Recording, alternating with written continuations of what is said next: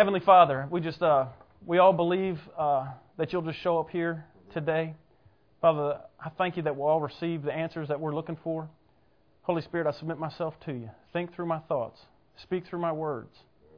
I thank you for utterance and the anointing. And if I mess it up in the saying, that you'll fix it in the hearing before it gets downrange. Father, I don't want to be any opinion of mine, not what I think. We want to know what you think. And Father, I thank you that we're not limited to what I know, that the Holy Spirit is our teacher, and He'll show us stuff that's well beyond what I know. And I thank you for it in Jesus' name. Amen. Amen. All right. This is really the second part of grace, privileges, and advantages, which we kind of started last week. Well, we did. And uh, uh, we've really been talking about our inheritance, so it's it's getting crazy. Really mine, part 11. Rules of righteousness, number 7. Grace, part 2. So we'll just jump into it and, and we'll go from there. First thing I'll do is get rid of our legal definitions, not get rid of them, but put us in remembrance of them. An heir is anyone who acquires property upon someone's death, not upon your death, upon someone else's death, which is based upon the rules of descent and distribution. An heir cannot be identified until the person leaving the property dies, because the heir apparent may pass away first. Upon adoption, a legally adopted child gains the right to be an heir, as if he or she were the natural child of the adopted parents. Listen, religion has tricked us into thinking that we're an heir after we die. No, Jesus died, and then he left us his will. That's what the New Testament is. Okay, he left us all that good stuff that we've been talking about, and we get it now, not when we die. He died and left it to us, and that's our inheritance, which is the next definition. And it's the money and/or property received upon a relative's death. Jesus was our big brother. He died, left it to us and it was due to the laws of descent and distribution, even when a will doesn't exist. Commonly, the term inheritance refers to anything received from an estate of someone who has died. So we've been talking about our inheritance, right? Religion, again, tricked us into thinking we get our inheritance after we die. No, it starts the second that you get born again. The second that you get born again, you become an heir and you get your inheritance. Okay? Now, let's go to Ephesians 1. This is our uh, jumping off point. We're talking about this prayer. Uh, that the Apostle Paul says that he prays for us. And we're going to find out it's also what the prayer that the Holy Spirit prays for us. In verse 15 in Ephesians 1, it says this Wherefore I also, and then in parentheses, this is kind of a side thought, this is why he's praying also, after I heard of your faith in the Lord Jesus Christ and love unto all the saints. So we just kind of take that part out because I want to see this. It says, Wherefore I also cease not to give thanks for you, making mention of you in my prayers. So he's praying with somebody else, and we saw that the very verse before that, he was talking about the Holy Spirit. And we know the Holy Spirit intercedes for us. So this is the prayer the Holy Spirit prays for you. Now, Paul says, I'm going to jump on board with that. How many know that if it's good enough for the Holy Spirit and good enough for Paul to pray for us, we should probably pray it for ourselves. Okay? So this is the prayer we're going to pray for ourselves. And here's the prayer. He says that the verse 17, that the God of our Lord Jesus Christ, the Father of glory, may give unto you the spirit of wisdom and revelation knowledge in him and that the eyes of your understanding would be enlightened, that you may know. And that Greek word is know and experience it. He just doesn't want you to know it, he wants you to know and experience in real time. He wants you to experience it. A lot of people know stuff, but they never really experience it. Okay? So we want to know and experience the hope of his calling and what the riches of the glory of his inheritance in the saints. Let's stop right there. Whose inheritance did we just start talking about? His inheritance. And his inheritance is in the saints. Now, the riches of the glory of his inheritance is in you, because remember when it says that Jesus is King of Kings? Okay, without us, he's just king. We're the kings that he's king of. Okay? He's not king of ragamuffins. He's not king of beat down folks. He's not king of, you know, barely get along folks. He's king of kings. Okay? So when we don't live like kings, we rip Jesus off of his inheritance. Okay? Let's, let's quit ripping Jesus off. Okay? All right. Now, I made this statement a bunch of weeks ago, and everybody seems to agree with it, so I'm going to say it again. Is it right, or it should be right, that we give God all the glory? Isn't that right? God gives all the glory. Now, how many can you give anybody anything you don't have? No. no. So we've been talking about how we got to have glory in order to give God glory. And giving God glory isn't what you know going, oh, I give God all the glory. No, that's praise with your mouth. Glory, and we came up with there was 15 things. We studied the Greek and the Hebrew and the English, and then I threw in some of my own because I was a federal agent. I got to protect heads of state, and I got to see glory firsthand. So I threw in, and you could think up more on your own time. We got 15. We finally made it to 15, and we're still stuck here, but we're going to get over it, okay? Anyway, first thing that you got to have to get into the club of glory is wealth. If you don't have any wealth, you got no glory. Okay, so if you want to give God glory, you better open up your checkbook. Oh, that got quiet. All right. Then the next thing we talked about is an entourage, that you have commerce. Commerce is the ability to create wealth and move it. Create it and move it. So here's the difference between uh, wealth and commerce. Is Saudi Arabia has wealth, they've got oil. When that runs out, they're out because they don't have any commerce. All they have is oil. The U.S., we don't have really one good thing that makes us wealthy. What we're really good at is commerce. We know how to create wealth and move it around. That's what makes us superpower, and that goes hand in hand with the next one, which is military power. Right? Then we had wisdom, which is supreme intelligence and skill. Supreme intelligence and skill. They go hand in hand. Okay?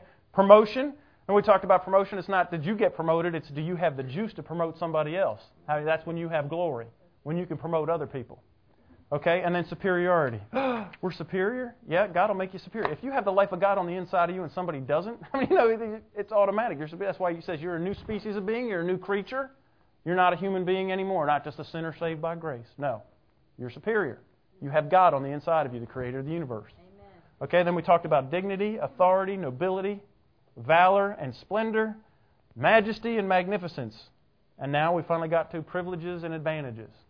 This is my favorite one, privileges and advantages.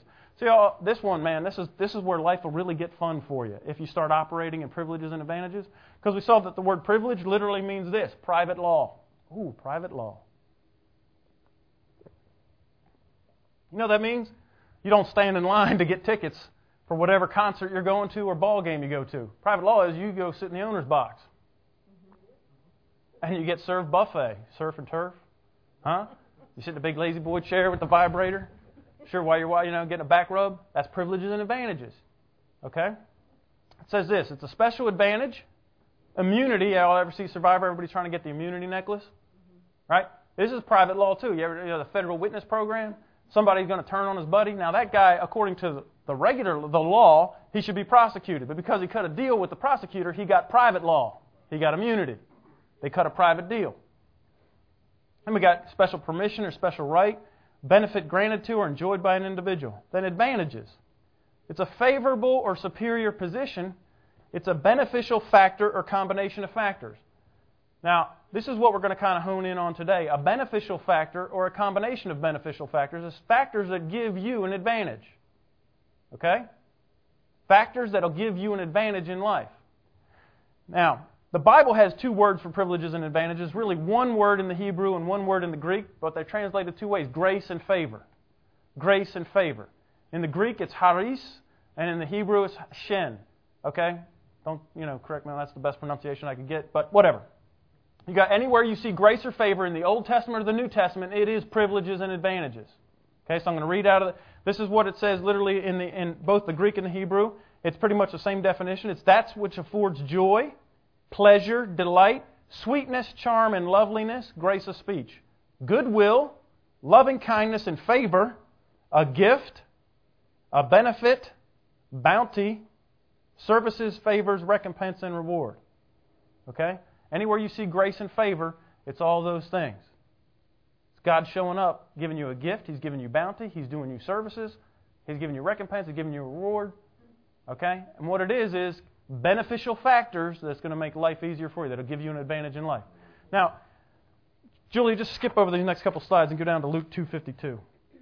I was going to hit Joseph again, but you know what? Go back and get that other CD. That was favor with man. We talked about having favor or privileges and advantages with man last week. I want to talk about privileges and advantages with God this week. Okay, it's a whole different thing.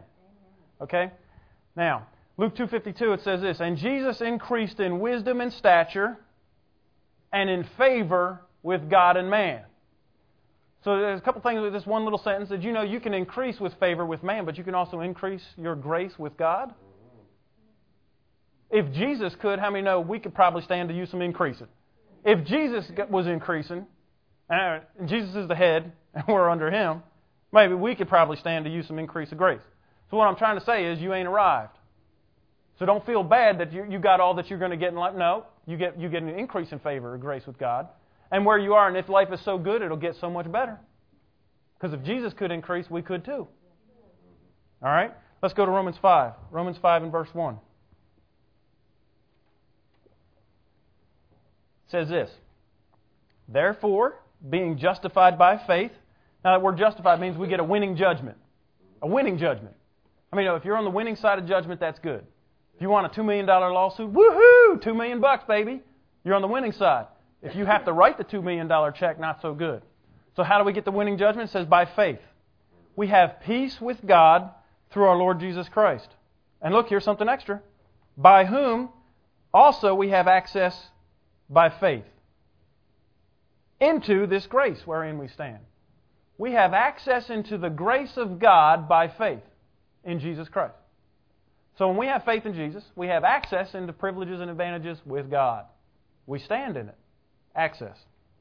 But look, it gets even better because when you do that, when you hook up and you get that, and when you start living in privileges and advantages or the grace of God, look what happens. And then we rejoice in hope of the glory of God. And that word hope is confidence. How many know? If you, you, it's easy to rejoice when you're standing. All right, let me back up. Have you ever, and here's what the grace is the grace is really the anointing, okay?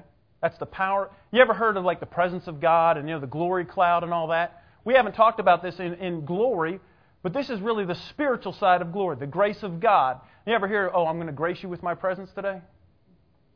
Well, God will grace you with His presence, His power, and His anointing. Okay? That's what the grace of God is. We want to increase in that, don't we? Sure, we do, because when we live there, that gives us an advantage in life. It's easy to rejoice when you're. Father, help me get this out. Have you ever noticed, if you're going through, if you ever lost a, a loved one that you were close to, you're going through a bad breakup or a divorce, something like that, something bad happened to you in life, and then the Holy Spirit comes in and you feel like you're in that bubble? Have you ever felt the bubble where everything goes right? Like go play the Powerball. I used to joke, man, we're in the bubble. We better go play the Powerball right now. Nothing that we do will go wrong. Have you ever been in the bubble? We want to live there all the time. Because you know what that is? That's the glory of God. That's the grace, the presence of God. Now, it's easy to have confidence in that when you're living in that, and it's easy to rejoice. No matter how bad life is, if you're in that bubble, man, it's easy to rejoice. And I got confidence. You know why? Because everything I'm doing is prospering. Everything I touch is turning into gold. That's being in the center of the glory. That's the bubble. Father, help me get this out. So when we increase in that grace, we're gonna, our bubble's going to expand. That means we got more room to move around. And remember the bubble boy on Seinfeld? He could only be in this little thing, right? We want a big giant bubble so that wherever I go, and you know what? And my bubble's so big, when I come this close to Cheryl, she'll be in my bubble. We want our bubble to get bigger. If Jesus could increase in his bubble, the grace, the anointing, the power, and the presence, we should. And when we do, it's easy to rejoice. Boy, it's a whole lot easier to rejoice when you're living in that bubble and everything's going good. Isn't it? It's easy to have confidence when everything's going good. Right? This is, a man, the NFL knows that. They said winning breeds winning. Why? Because you're confident that you're winning. You're starting to do good. You're starting to believe in yourself. Well, when you start believing that God will show up and help you, the bubble will start expanding. All right, let's go to Romans 12.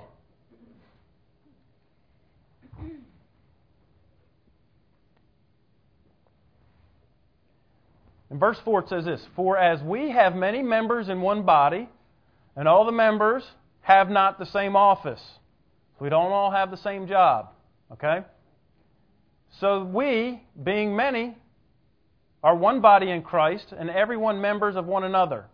Having then gifts differing according to the grace that is given us, according to the bubble, according to the power and the presence, the anointing. So grace is really the anointing. We can say, you know, God graced me to do something, He anointed me to do something. The gifts are that anointing. That's your grace. When you're graced to do something, you're bubble, all right, so he says that's given to us, whether prophecy, let us prophesy according to the proportion of faith. Or ministry, let us wait on ministering, that's service. He that teacheth on teaching, he that exhorts on exhortation. Him that giveth, let him do it with simplicity. He that ruleth with diligence, and he that shows mercy with cheerfulness. Now, if you go across the page to Hebrew or Romans 11:29, it says this: "For the gifts and calling of God are without repentance." Everybody heard that? Mm-hmm. Now, usually I hear it like this: Well, the gifts and callings of God are not without repentance, or without repentance. Is it? Look at that. It's gifts and what? Calling. There's no S on the end of it. We all have one calling. There's only one calling. It is out to every person on the planet. It is without repentance. God calls every person to come be part of the body of Christ. It's an invitation. And when you accept the calling, He gives you a name, a title, and a heritage. We saw that in, in the first part of Ephesians, that Ephesians prayer. The hope of His calling. That's for everybody. You only have one calling. Remember when Jesus said, uh, well, they translated it this way many are called, but few are chosen. Y'all heard that? This is literally what it reads in the Greek. All are called, but few elect. All are called, but few choose. Okay? One calling, and it's without repentance. It's been on the planet. God won't take it back. It's here. Now turn over to, uh, we're going to deal with calling first real quick in 1 Timothy, uh, or 2 Timothy, uh, first chapter. 2 Timothy, the first chapter. Verse 7. I'm going to back up to verse 7 so we can see how this ties in. We talked about this under valor. And it says this in verse 7 For God has not given us a spirit of fear, but of power and of love and a sound mind, and we know that means discipline. So God hasn't given us a spirit of fear, but a power, love, and discipline. Be thou therefore not ashamed, or be thou therefore ashamed of the testimony of our Lord. Don't be ashamed of the testimony of our Lord, because He hasn't given you a spirit of fear, but one of power, love, discipline. Nor be, ashamed, nor be ashamed of me, his prisoner, but be thou a partaker of the afflictions of the gospel according to the power of the Lord. And have you ever heard this? Oh, we need to be a partaker of the afflictions of the gospel. You ever heard that? I've heard it. I grew up on that. We need to be a partaker. But they forgot the last part because I'll, be, I'll do this all day long. Yes, sign me up for all the afflictions because how do I do it? According to or by means of the power of who? God. Read it. By, by means of the power of God. I, man, line up the afflictions. According to the power of God, yeah, I'll suffer all day long. Because how many know healing? It's already yours. So bring sickness on because I've already been healed. Amen. Power of God, sickness can't stand against the power of God. You think you think Jesus has a problem with you know like cancer? How about zits? He don't even have a problem with zits. Seriously. Power of God, bring afflictions all day long. According to the gospel and the power of God, I'm there. Lack? Oh, yeah, I love lack because Jesus became poor so that I could be rich, according to the power of God. Can lack stay there? No, because He's the God that's more than enough. More than enough. Not lack. So, yeah, I'll do that all day long. I love, bring it on. I, man, sign me up. Whatever affliction you got according to, the God, according to the power of God, sure. I'm all for that. We forgot that part. We just got stuck on the affliction part. Because every affliction that comes, I, power of God will knock it out. Amen. It's easy. Amen. All right, let's keep going. Verse 9 Who has saved us and called us with an holy calling, singular. He called us with a holy calling. That's to enter the body of Christ. Not according to our works, but according to His purpose, His own purpose and grace, which was given us in Christ Jesus before the world began. Now, I've, been, I've even been guilty of saying this, where I knew from the time that I was 12 years old that I was called to be a minister. But really, I wasn't called to be a minister. I was called to be in the body of Christ, and I had an inkling at some point in time that my purpose, my assignment would be to be a minister. So it says, according to his own purpose or his own assignment. So Jesus calls us on to the body of Christ, then he'll give you an assignment. And look what goes with the assignment. What goes with purpose? Grace. So listen, grace and the purpose and the assignment go together. If you're not doing your assignment, you don't get the bubble. You, if you wonder why your bubble's not working for you, big red flag, chances are you're not doing your assignment.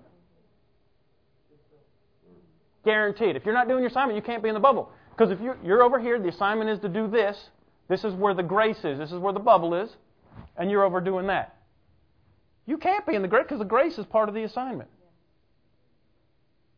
Okay? Then it says, not according to our works. Right now, my assignment is to be the pastor of this church. I'm graced, I'm in the bubble. That means all the stuff, I can do that and I can do it really good. However, if I just decide tomorrow, you know what, it'd be really cool if I just had a TV ministry and, and you know, and just started doing that. Mm-mm, not according to my works. If I just decided to do that, I mean, uh, not only am I not going to be good at that, I'm not going to be good at this one because I'm not doing the assignment, I'm doing something else. Now I'm out the bubble and it's all going to come crashing down on me. And then you wonder, well, how come, uh, why'd God do that to me? I'm doing the Lord's work. No, you ain't. The Lord's work is whatever He assigns you to do. And when He assigns you to do it, He gives you all the equipment and He'll put the bubble around you. And when you do that one, all the grace, all the privileges, all the advantages, all the gifts, they show up there. Not according to our works. Okay? Now, in Romans 11:29 it said the gifts are without repentance as well. Now we've uh, listen. I'm not going to say any of the teaching that we had is wrong, but revelation is progressive. Okay, we should we should get no more and no more and no more. Okay, what we've learned in the past, that's great. That's a jumping off point. We're not stuck there. If we were stuck there, let's just go to heaven and be with Enoch and Jesus because we're not. Well, we've already arrived. All right.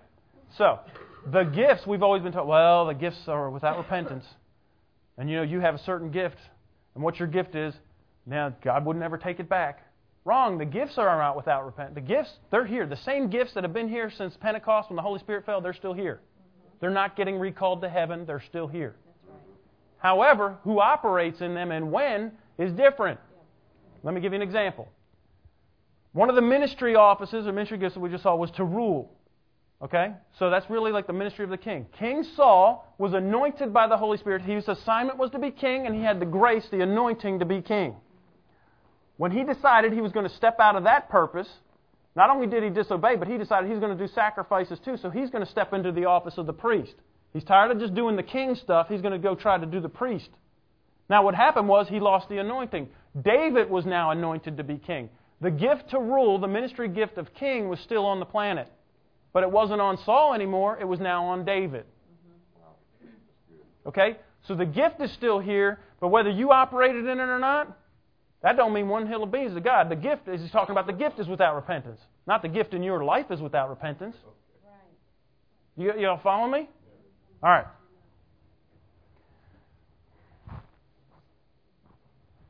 We looked at a guy. Now, this works both ways.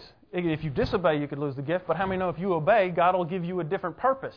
He will change your purpose, and then that grace will go with the purpose, so you'll get different gifts. There you go. Remember, we saw Barnabas, right?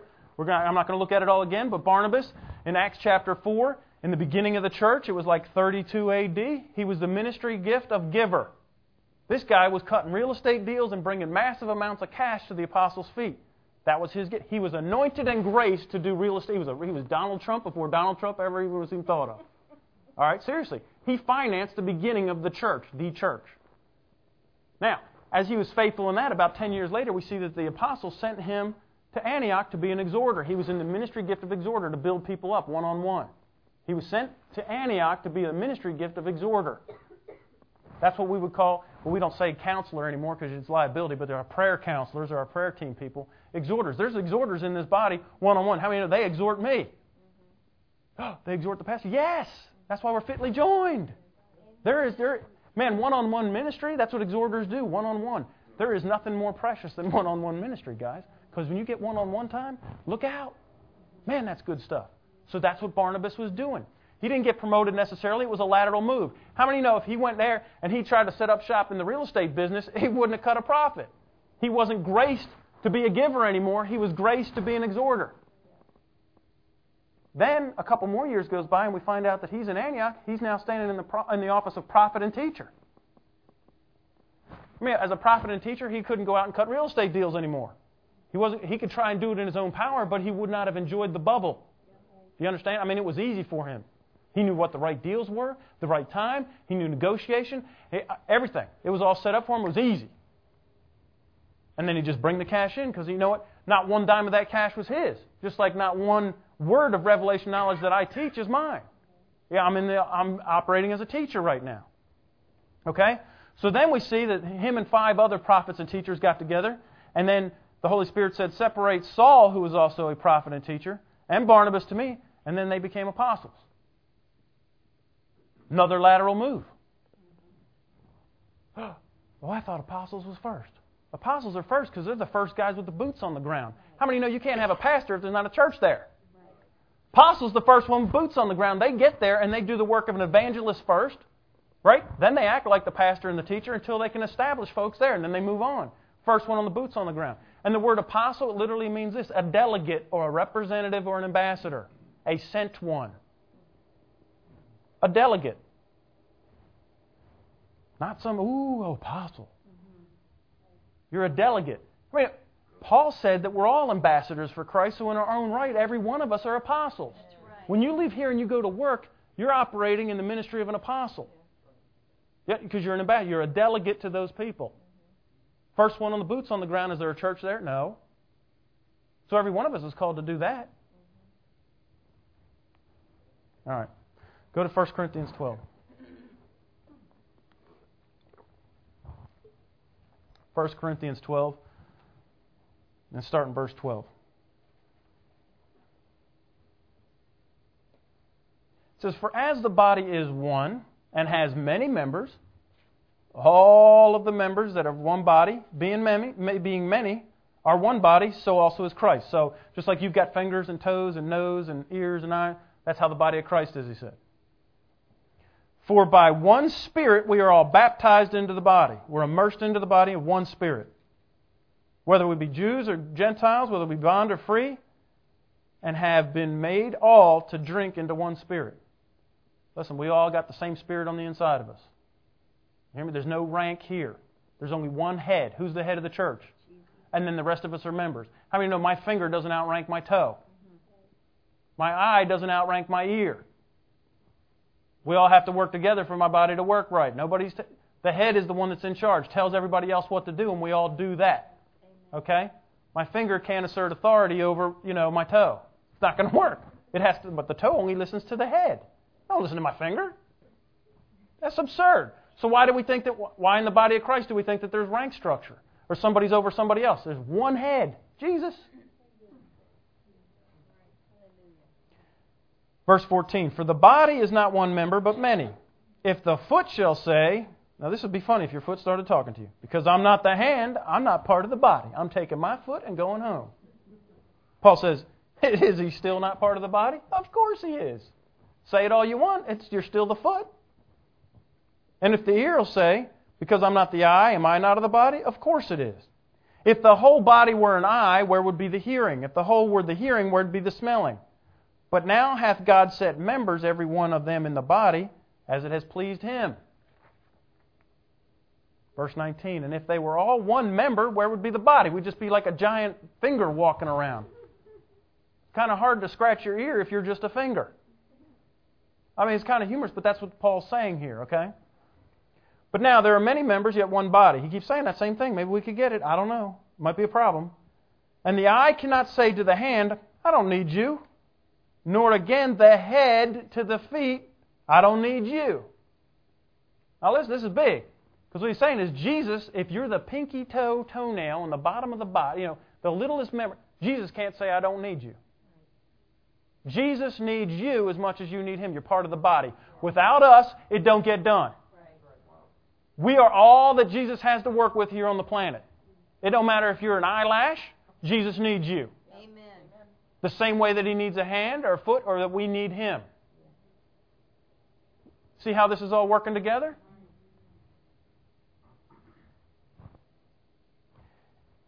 And nay, much more, those members of the body which seem to be more feeble are necessary. Hey, you don't think your eyelid's necessary till you get something in your eye. It, uh, eyelids seem pretty fragile, doesn't it? But let something get in that eye and see how much we, man, we're all in it. Visine, the flush station at the, you know, down at, you know, work. Anything we can do to get whatever's in there out. And those members of the body which we think are less honorable, upon these we bestow more honor even our uncomely parts have more abundant comeliness. For our comely parts have no need. But God hath tempered the body together, having given more abundant honor to them which are lacked, to that part which lacked. That there should be no division or schism in the body, but that the members should have the same care for one another. We care for each other just like you care for your. Listen, you might not even remember that you had, you know, a, a pinky toenail until you get a hangnail on that thing. Right? Then all of a sudden, look what you're doing to take care of it. That's what he says. We take care of each other just like that. For if one member suffers, we all do. Listen to me. If you're suffering, Jesus suffers. He's the head. When your life not going good, Jesus suffers too. Don't think God's doing it to you. Jesus is suffering right along with you. He doesn't want it to. Listen, He don't want to hang nail any more than you do. And if your life's bad and you're the pinky toe, even if you're the pinky toe and you're a hangnail, we all suffer. Jesus wants to get that fixed, just like you want to get your hangnail healed up. And if one member is honored, all the members rejoice with it. Now you are the body of Christ and members in particular. God hath set some in the church first apostles, secondarily prophets, thirdly teachers, after that miracles and gifts of healings, helps, governments, diversity of tongues. Are all apostles? Are all prophets? Are all teachers? Are all workers of miracles? Have all the gifts of healings? Do all speak with tongues? Do all interpret? But covet earnestly the best gifts, and yet I'll show you a more excellent way. And then he starts talking about walking in love. So, what that tells me is if you could covet the best gifts, now if God didn't, wasn't going to give them to you, He wouldn't tell you to want them. Because it says, The Lord is my shepherd, I shall not want. But if you want them, if you want to be apostle, great. You want to know how to get there? Whatever your assignment is right now, do it really good. With a good attitude and be faithful. Some people, they never get out of their assignment because they do it with a junky attitude. They're not faithful.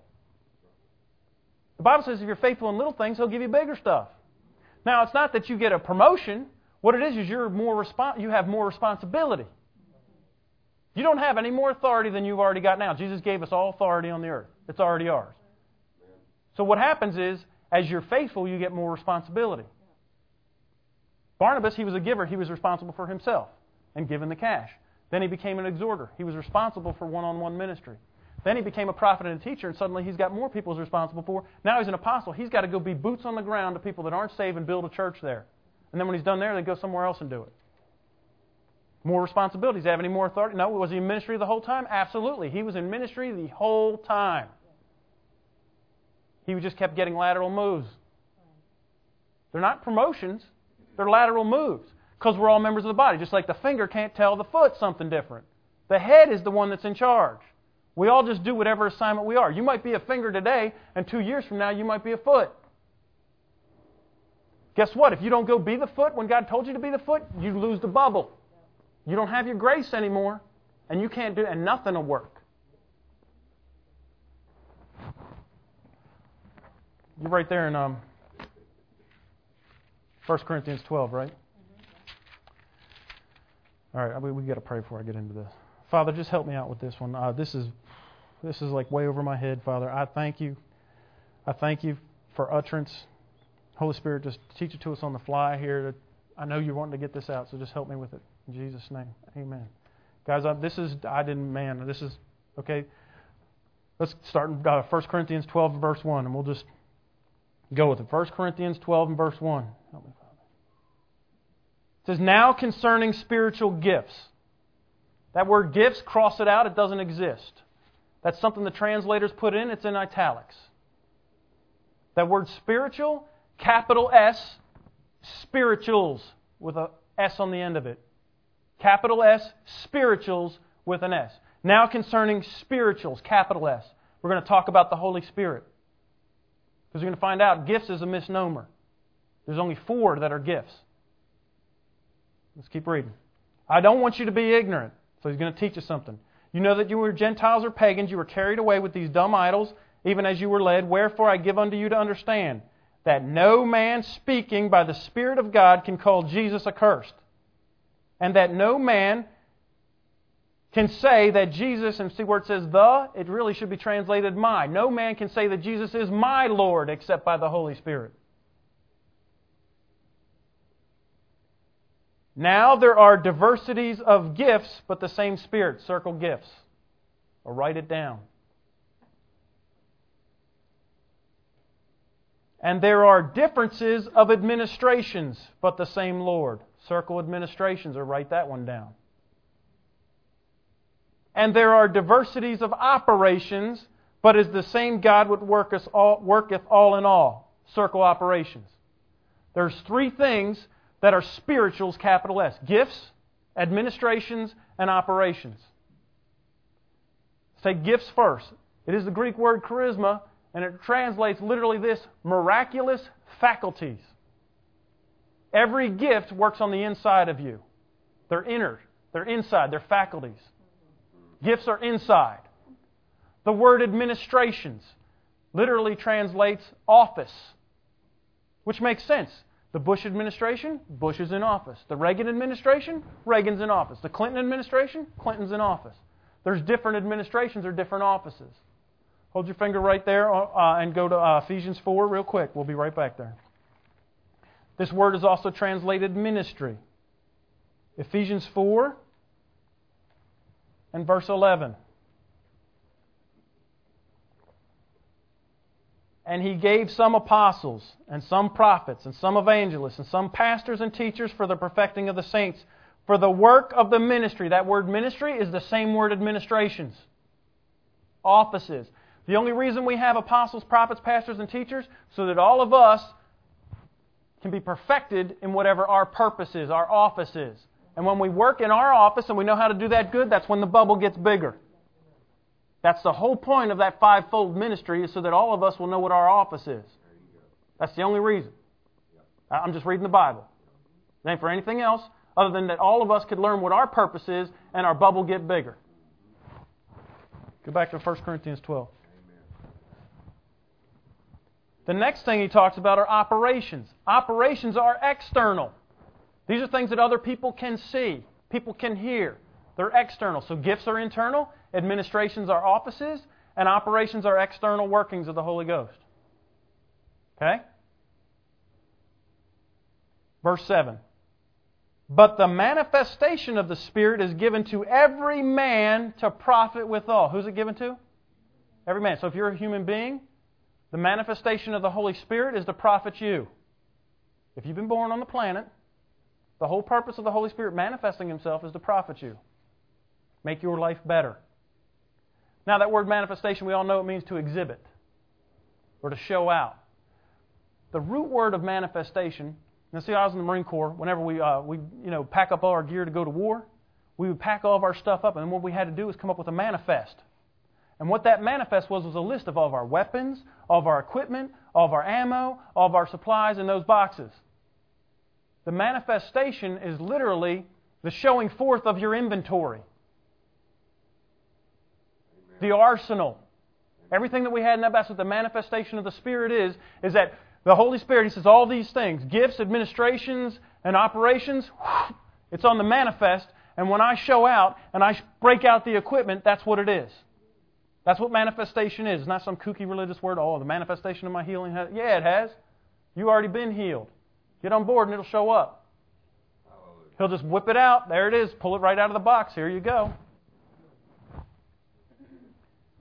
Now, back up. Administrations. I'm going to give you what all the offices are that I know of. That are in the, they're not in one list. They're all throughout the uh, all throughout the New Testament. Okay. The first one is apostle. That's a delegate. First one, boots on the ground. They have to be first because somebody's got to show up first. That's why they're first. Because somebody's got to be there before everybody else gets there. Okay? Not all this, oh, it's a higher title. And that's stupid. Jesus is first. Okay? He's the head. All right? And if he sends you, then great. Go get sent. I mean, I don't, to me, that's not the best gift. I don't covet that one. I really, I, have had enough eating, living in the dirt, eating monkey head and all that. I really don't desire to go do that. Don't send me to Thailand, God. I don't really want to go. You know, eating cobra sacks, you know, and, you know, all that, okay? The next one is a prophet. All a prophet is, listen to me, a prophet is this it means a divine, divinely inspired speaker who interprets the will and the purposes of God. That's all a prophet does. The office of prophet, that's what you do. You're a divinely inspired speaker, utterer. That's what I'm operating in right now. I know because I'm way over my head here, guys. Way over my head. I'm studying. I don't have, you know. The next thing is I got notes in my Bible, but it's not like I studied this one out. Teacher is the next one. Teacher in the office of teacher. That's an office, a ministry office. And we call them ministry gifts. It's okay because Paul calls them gifts in Romans, but these are administrations in their offices, so I want to get them straight in our head, okay? An administration or an office is teacher. The next one, which we call pastors, is really two offices. There's the bishop who has the rule, or we would call him the senior pastor. And then there's a whole lot of other pastors, which are the elders. They're under shepherds. The pastor means shepherd. The job of the shepherd is to nurture and feed the flock. The bishop has the rule, they're the senior one. And all the other elders, they have little flocks under them. And when we get bigger, you're going to see it. When we get bigger, there's going to, I told God when He told me, and I started seeing what we're going to do, I said, I need 100 pastors. I can't do this without 100 pastors. Can you imagine? Even if we if we got to 30,000 people, when we get to 30,000 people, how about that? And there are only 100 pastors, that's a big flock for every one of those 100. That's a lot of people that you're going to have to run down with. That's the office of pastor, bishop and elder. There's two offices that cover pastor. Then the next one down is deacons. And, it and he called it, Paul called it here in the end of the list on chapter 12, he said governments. That's what deacons do. De- elders and bishops, they handle the spiritual side of the thing of the house. Deacons, they handle the natural side of it. We saw that when, they, when uh, the apostle said, separate your seven folks, and they'll run the operation, the daily operation of the church. That's what deacons do. They handle all the business side of stuff. Now, how many know? Just because they're handling the business side of it, we saw that, man, Stephen was going around laying hands on the sick and they were getting healed while he was doing his business. So don't you're not limited, and I'm going to talk about these these nine things here and how we operate in them in everyday life here in a minute, as soon as we get off offices.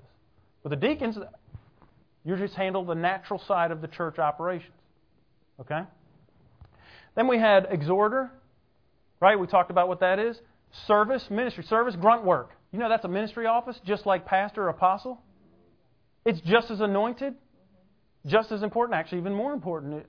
I mean, I did that for a long time. It don't happen without service. They're not a lesser rank of people. If anything, more. That's what he said. The ones that we don't honor as much, God honors more. More. Then we have uh, the ministry office of a giver, which we've talked about. Ministry office of a giver. That means everything that you touch turns into gold. That's where Earl starts selling 2,000 cars a week. Because everybody in this town wants to buy a car from Earl. Why? Because he's going to be a if he's in the ministry. If that's his office, then that's what's going to happen. Okay, and it'll be crazy. And that's why some people go, why, why did God, you know, put choose them? Because that's his ministry gift. That's his office, okay?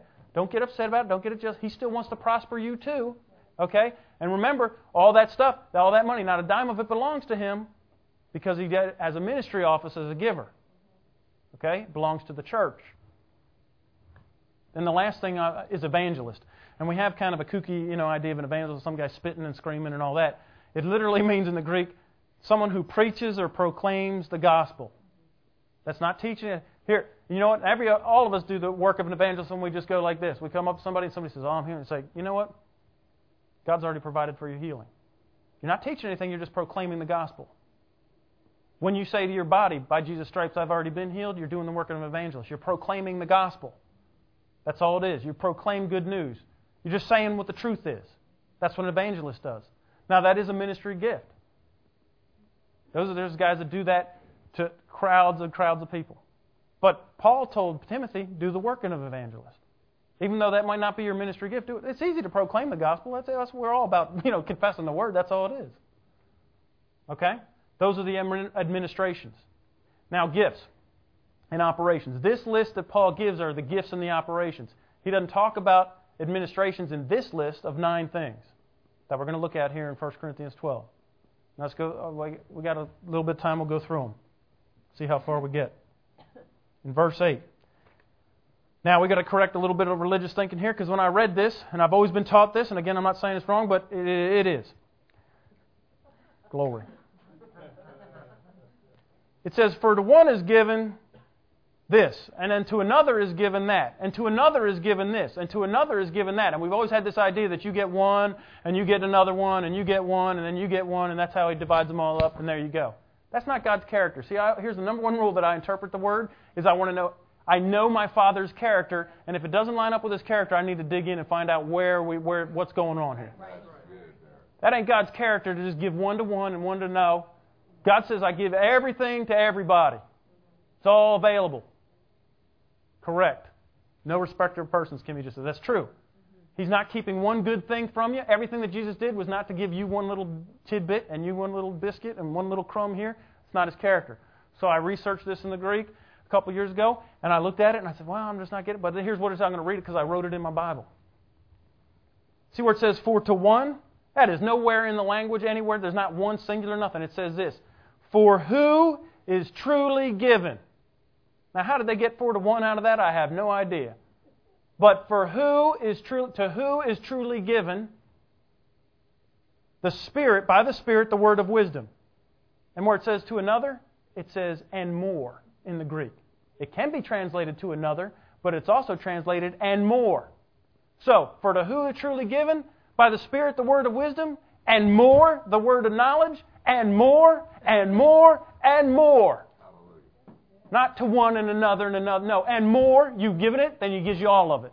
And when you get you do that one, then He gives you more. And then He gives you more. And that's God's character because He's more than enough. Now, let's start talking about these gifts in operation.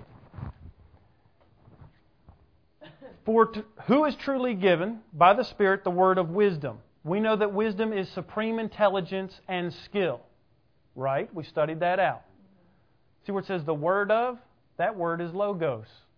And if you've been coming on Friday nights, you know that logos is the written word of God, but it's also in John 1 1 where it says that In the beginning was the Word, and the Word was with God, and the Word became God, and the Word, or the Word was God, and the Word became flesh. That's Logos. Jesus is Logos. So he's going to give us the supreme intelligence and skill of Jesus. When you operate in this gift, it's a miraculous faculty, it's on the inside of you. You will have supreme intelligence and skill will come on you in real time. Listen, this is the anointing. I want to say this. Faith is different than the anointing. Faith, there is a time lag. Okay? You can believe for your healing, you confess for your healing, and it says, You shall have whatever you say. There's a time lag. The anointing is instantaneous in real time. Instantaneous. That's the bubble. You know, where you're in that bubble and everything just happens, that's the anointing. That's the grace. That's these gifts and these operations working in your life. In real time, whatever your job is, if you're carrying out your assignment in the church, listen to me, because you, you, you have to be in the world. We all have to be. That's why we're ambassadors. You can, then you'll be in the bubble. And I did this when I was at Capitol Police. I know, and you know what? Half the time we do it, and you, when I start telling you this stuff, You'll go, oh, that's what it was. And you'll start to realize that you were operating in these gifts and in this anointing when you didn't even know it. Real time, you'll have supreme intelligence and skill. You ever been over your head? And you don't know what to do next, and then all of a sudden you know what to do next? Not only do you know what to do, you pull it off. You have the skill to do it, which you didn't have before. And how many know? Okay? And what's the next one goes right hand in hand is it says word of knowledge, logos of knowledge. It literally says in the Greek the logos of science. The workings of things. Jesus, how do you know? Jesus knows how everything works on this planet.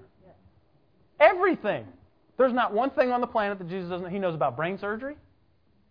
He knows about stuff we don't even know about yet. So when you operate in this gift in real time, wherever your assignment, I mean, you could be at work, you're in the real world, these two things go hand in hand. He'll give you the knowledge of how it works, and then he'll give you the intelligence and skill to pull it off. In real time. This is superhuman powers. Y'all wanted to be a superhero? Here's your chance. Don't wear tights. I don't want to see any underwear outside the spandex. Okay? But that's what we're talking about. That's being in the bubble. And if you think back over your life, you'll realize there was times when you operated this and you didn't know what, because we've always been taught that this is for church and I only operate in one or I can operate in another, and only in some Holy Ghost meeting. Wrong. It's to profit every man. How many of you know it profits the people that are around you that ain't even born again? You think Nancy and Joe and Hillary didn't profit from me operating in this? You bet they did. That's why there was a, we got to have Andrew. It's not that they got to have Andrew. What they wanted was this. I was just one that was operating in it. You, you understand? All right, let's look at the next one. Verse 9 it says, And next, or and more, faith by the same Spirit. We always said this is special faith. Uh, this is also a gift. It works on the inside of you. It is special faith in the fact that, and again, this goes hand in hand on Friday night. How many know? Here's an example of special faith. Did you know nowhere in the Bible, because Moses, uh, Moses hadn't written it yet, but if he did, there's nowhere in the Bible where it says, you know, hold out your rod over an ocean and it'll split. Thus saith the Lord. He had to have special faith in order to hold his rod over the ocean and have the Red Sea split. Yeah. Same thing we talked about uh, uh, the, the uh, lady with the issue of blood. Right. There was no Bible anywhere that said if you touch Jesus' clothes, you'll get healed. That was special faith she heard in her heart. That was the Rhema word. She had faith. That was the that was the Rhema word is the Holy Spirit talking to your spirit. That's what faith is. We saw that, remember? Faith comes by hearing and hearing by the Rhema word of God, not the Logos, the Rhema word. That's this gift in operation. I mean, when he told me to run for Congress, there's nowhere in this Bible to tell you to go run for Congress. But I had faith to do it. You know why? Because I was operating in that gift. Same thing with starting this church. There's nowhere in there that says go to Greenville, South Carolina, where there's already a thousand churches, and start another one. Stupid. Have faith. Why do you have faith for it? Because he's telling me that that's that gift in operation. It's the Rhema word. See, now you've been operating. You didn't. You I thought these were all ooh, spiritual gifts. You've been operating it all along. You didn't even realize it, did you? You could think back when you know God told you to do something and you went and did it and obeyed. That's faith. That's a special faith. That's this operating by the Spirit. Okay? Next thing. To another, gifts of healing. Or, and more to give, gifts of healing. More gifts of healing. Now, I can tell you, I have operated in every one of these things. Okay? And you probably have too if you think about it. Okay? Don't look for the, the uh, super, uh, don't look for the spectacular and miss the supernatural. We're always looking for the big fireworks. Woo! Ah, and you know what? God's really not like that. He's pretty subtle. You'll miss out on this stuff if you're not watching. Now, gifts of healing say, well, isn't that a gift? Yeah, it's a free healing. This one, you don't use your faith. This one's just a free one that the Holy Spirit has given you. It's an operation. Okay? And it can happen laying on of hands. It could happen in a number of different ways. Naaman, he had to go dunk seven times in the river, that yucky old river. Remember the guy at the pool of Siloam? Right? And, and for years, the, the pool would get stirred up, and who first one in got their healing. That didn't take any faith. They're just falling into the pool. Grabbing an ST on the way in, right? Taking the plunge. It's a free healing. It's a gift. It's a free healing. This has nothing to do with faith. It has nothing to do with. All right, look, look over here in Acts chapter 3. I'll show you this. Acts chapter 3.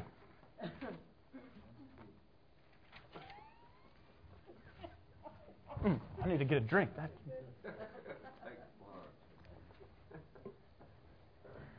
Okay, Acts chapter 3 and verse 1. Now, Peter and John went up together into the temple at the hour of prayer, being the ninth hour. So the ninth hour is 3 o'clock in the afternoon. All right? Now, these guys, we all think the apostles were all pouring down and out. No, no, no. These guys had to have look like they had some cash because this guy's going to hit them up for cash. Okay? He wants something. And a certain man, lame from his mother's womb, was carried and when laid there daily at the temple gate, which was called Beautiful, to ask alms of them that entered into the temple. Anybody ever, you know, get hit up with the old panhandler? That's what this guy does. He made a living out of it, making a career out of it. Doing pretty good, apparently. He's there every day.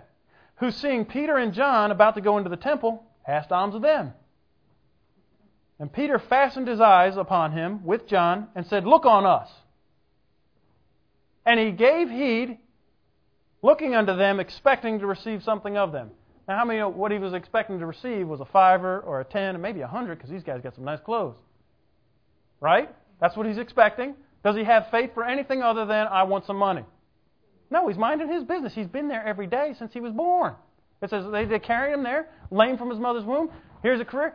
He never, you know, people coming in, going out. He's hitting them up, you know, because that's where people feel religious. They feel like, oh, I got to do something, make myself feel better, soothe the conscience.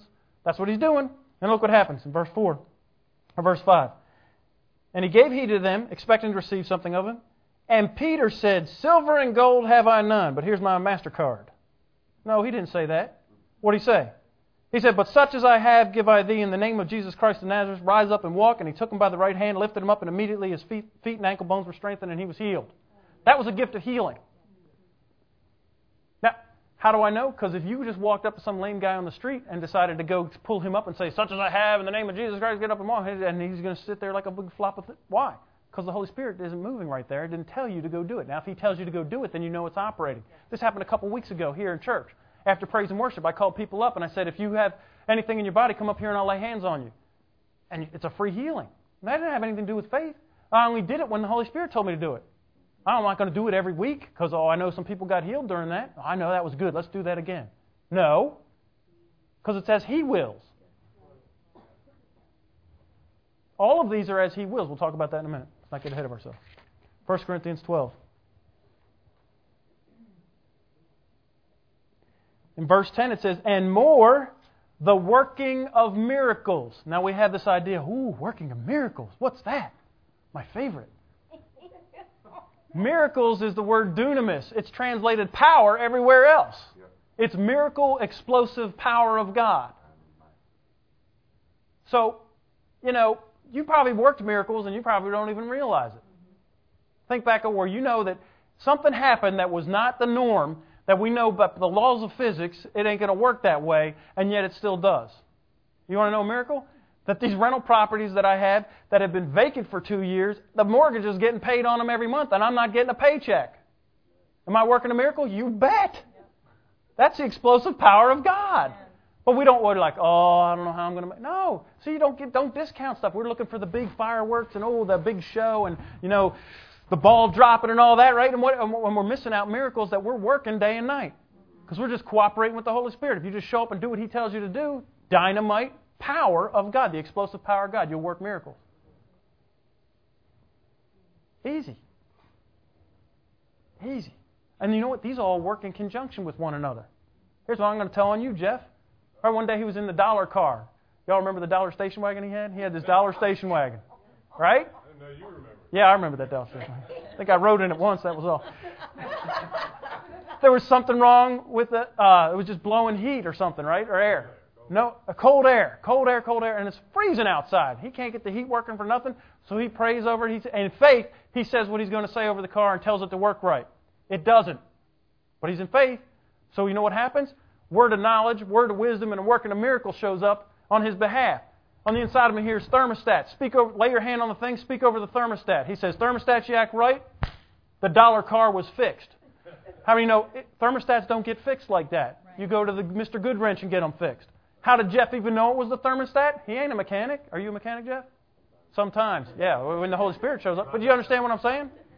So here, all these gifts are in operation just to get you to work comfortably. Let's not miss out on, on this good stuff. Let's not miss out on the bubble. The bubble's for air. I mean, it is good inside the bubble. All these things will be working. Now, why are we talking about? So that you'll be aware of them, and the more you're aware of them, the more you'll be operating in them. And you start recognizing, hey, that's the Holy Spirit trying to help me out. Let's hook up there.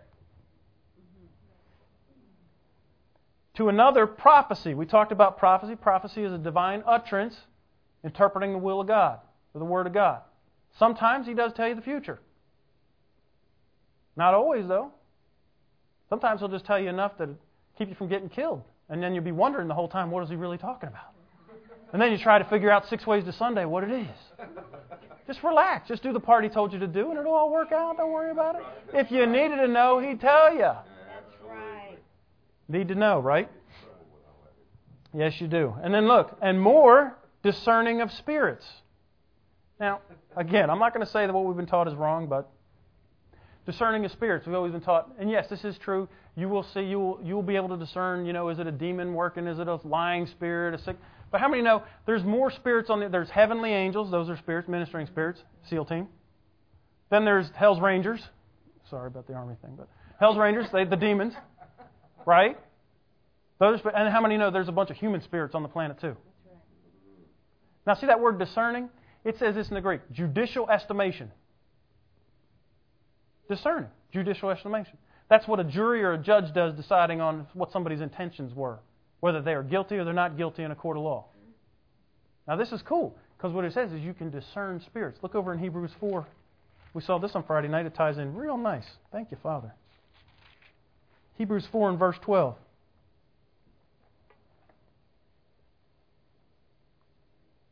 Now remember, Logos is the written precepts of the Word of God, and it's also Jesus.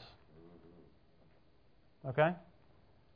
It says, For the Word of God, the Logos Word of God, is quick and powerful, sharper than any two edged sword, piercing even to the dividing asunder of soul and spirit and the joints and marrow, and is a discerner of the thoughts and intents of the heart or the spirit. This gift, this miraculous faculty on the inside of you, will tell you when someone's lying to you.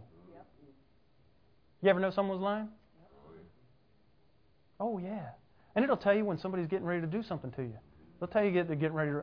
Listen, I operated this all the time when I was a sheriff's deputy. I never lost a foot chase. Now, I'm not that fast. 30 years old running against 18 year olds, and I, I'm not that fast. You know why? Because I would always know that they were getting ready to run. Knew it. I'd always know if they're getting ready to pull a weapon. And not only that, once they did run, I'd have word of knowledge, word of wisdom working, and I'd go to where they were at, and I'd be waiting around the corner. And here they come, and then I just grab them by the throat and, hey, how you doing? Every time. People be like, how do you do that? I don't know. This is how I would do that. The Holy Spirit tell you, go here, go there. You know what? This guy's getting ready to run. This guy's going to pull a weapon on you. Same thing at work. This guy might be telling you it's a good deal, but he's going to backstab you. He's going to mudsuck you. He's going to take you out at the knees. This is a big one right here. If you can operate in discerning of spirits, you will know the thoughts and intents of somebody's spirit, their heart. Not just demons and angels, but you'll know human spirits. That's big. Because you know what? When you operate in that, you'll also know what the right thing to say is to close the sale. You'll know exactly what to say? Yeah, you'll know. What? Because it's meant for everybody to profit. Profit with all, just reading the Bible. he wants you to profit? Yeah, profit. I didn't use the word, Paul did. Don't get mad at me. Now, look at this. It says, and next, diverse kinds of tongues, and next, interpretation of tongues. Now, look, I'm not going to get it, it's already 20 after 11. Uh, this could be like a month and a half on tongues, okay?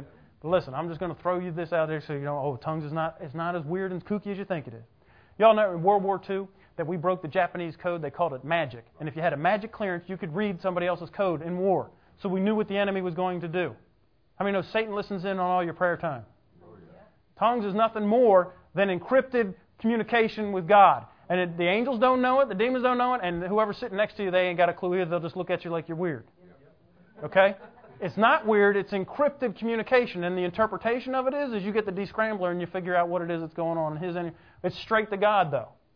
Nobody else will know except him and you. Okay? Not weird. Man, it's really helpful, though. And we'll, we'll talk about that a whole other time. Then look at this in verse 11. It says, But all these work by that one and self same Spirit, dividing to every man severally as he will. Now, this is the good part. The Holy Spirit knows whether you need an M60 or a Phillips head screwdriver in whatever situation you're in. You don't want to be digging through the Conex box and finding all the stuff that's in there, in the inventory, do you? You got no clue what you need. He does. So here's a here, you'd be standing there and you'd be like, tool, and then the Holy Spirit will just hand you whatever it is you need. And you come out and you go, ooh, stun gun. and there you go. Or, tool, what do you need? Oh, oh, it's a screwdriver and it's a Phillips head and it'll fit. Tool, what do you need? And there's an M60. It's how he. That's the beauty of it is that you don't have to figure out which one you need. You don't have to go through the whole inventory and search through the box and work. You ever done that before? When I was in boot camp, my drill instructors would tell you, "You got two seconds. I got two pairs of green socks. Go!" And it's in this big sea bag. Two seconds? What are you kidding me? You can't even get the combination done in two seconds. And then it starts screaming. I'll pray, Father, just help me out. And I'd stick my hand in there and come out with two pairs of green socks and be the first one standing on line. Because I asked. That's the same thing. That's how the Holy Spirit wills. If I need socks, He'll give you socks. Whatever the equipment is and the weapon that you need, the, then He'll give you that one. Whatever gift or operation you need at the time, you'll have that one. Now, you might think you need one and He ain't showing up. It's because you don't need that one. You might think, oh, I know, if I just had the gift of healing, I could help this person. Mind your business. It's the one the Holy Spirit gives you, and if He tells you to do it, then do it. Hallelujah. You don't know what the situation is there. Exactly right. And it isn't on you for any of these things to perform. But when you're in the bubble, you'll be working this stuff in real time. You won't even realize it. That's when, it, and that's the anointing, real time, not faith. Faith is a, there's a time lag. There's a place for both of them. But you know, it's really fun when you're in real time. When you're not even thinking about it, and he's just handing you tools, and then you just go, "Oh, hey, what, that, that's good." And you do that one and it works. All right? I guess we were not going to get to how we enhance our gift today. I was going to talk about how to enhance our grace, but not today. Maybe next week. Stand to your feet with me and we'll pray. And Heavenly Father, I just thank you for your words. Seal this word in our hearts, Father. Help us to be aware of all the tools and all the equipment available to us by your just your, your wonderful, sweet Spirit. Holy Spirit, we just uh, we covenant with you to just cooperate with you when you hand us the tool that we'll know what it is, recognize it, and use it. And I thank you for it in Jesus' name. Amen.